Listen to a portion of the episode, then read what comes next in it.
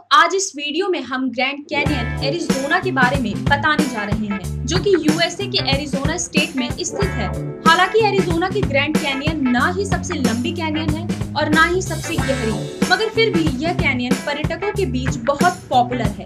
यहाँ red colour की घुमावदार पहाड़ियों पर्यटकों का मन मोह लेती है। तो दोस्तों, चलिए फटाफट जान लेते हैं ग्रैंड कैनियन से जुड़े कुछ फैक्ट्स एरिजोना स्थित ग्रैंड कैनियन का निर्माण कोलोराडो नदी से हुआ। ये दुनिया की सेवन नेचुरल वंडर्स में से एक है। दोस्तों, यदि पर्यटक ग्रैंड कैनियन पर ओवरनाइट कैंपिंग करना चाहते हैं तो इसके लिए उन्हें बैक कंट्री ऑफ़िस से परमिशन लेनी होती है। ग्रैंड कैनियन की खूबसूरती देखने यहाँ हर साल लगभग 50 लाख विजिटर्स आते हैं। ग्रैंड कैनियन के साइड सीन के अलावा आप यहाँ पर की जाने वाली हाइकिंग और राफ्टिंग एक्टिविटीज़ का भरपूर मज़ा ले सकते हैं। 1919 में यहाँ ग्रैंड कैनियन नेशनल पार्क की स्थापना की गई, जो कि यूएसए का सत्रहवें नंबर का नेशनल पार्क है। ग्रैंड कैनियन को पहले बिग कैनियन और ग्रेट कैनियन नाम से भी जाना जाता था। ग्रैंड कैनियन की लंबाई चार सौ छियासी किलोमीटर है और इसकी चौड़ाई 6 से 29 किलोमीटर तक है और इसकी गहराई लगभग 6000 फुट है।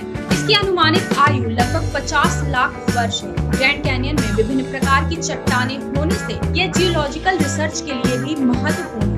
ग्रैंड कैनियन की बॉटम में पाई गई चट्टान लगभग दो मिलियन वर्ष पुरानी है, जबकि इसके अपर रिम में पाई गई चट्टान 230 मिलियन वर्ष पुरानी है। हज़ारों वर्षों पहले ग्रैंड कैनियन के आसपास वाले क्षेत्र में अमेरिकन इंडियंस रहते थे। दोस्तों, अगर आप टूरिस्ट गाइड करते हैं तो वे आपको या तो नॉर्थ रिम घुमाएँगे या फिर साउथ रिम। पर ग्रैंड कैनियन का भरपूर मज़ा आप इस पूरे क्षेत्र में कार ड्राइव करके भी ले सकते हैं। था आज का हमारा वीडियो। पसंद आने पर हमारे चैनल को लाइक करें, सब्सक्राइब करें और साथ ही साथ बेल आइकन को प्रेस करना ना भूलें, जिससे हमारे आने वाले इंटरेस्टिंग वीडियोस आप तक सबसे पहले पहुँच सके। मिलते हैं नेक्स्ट वीडियो में। तब तक के लिए जय हिंद।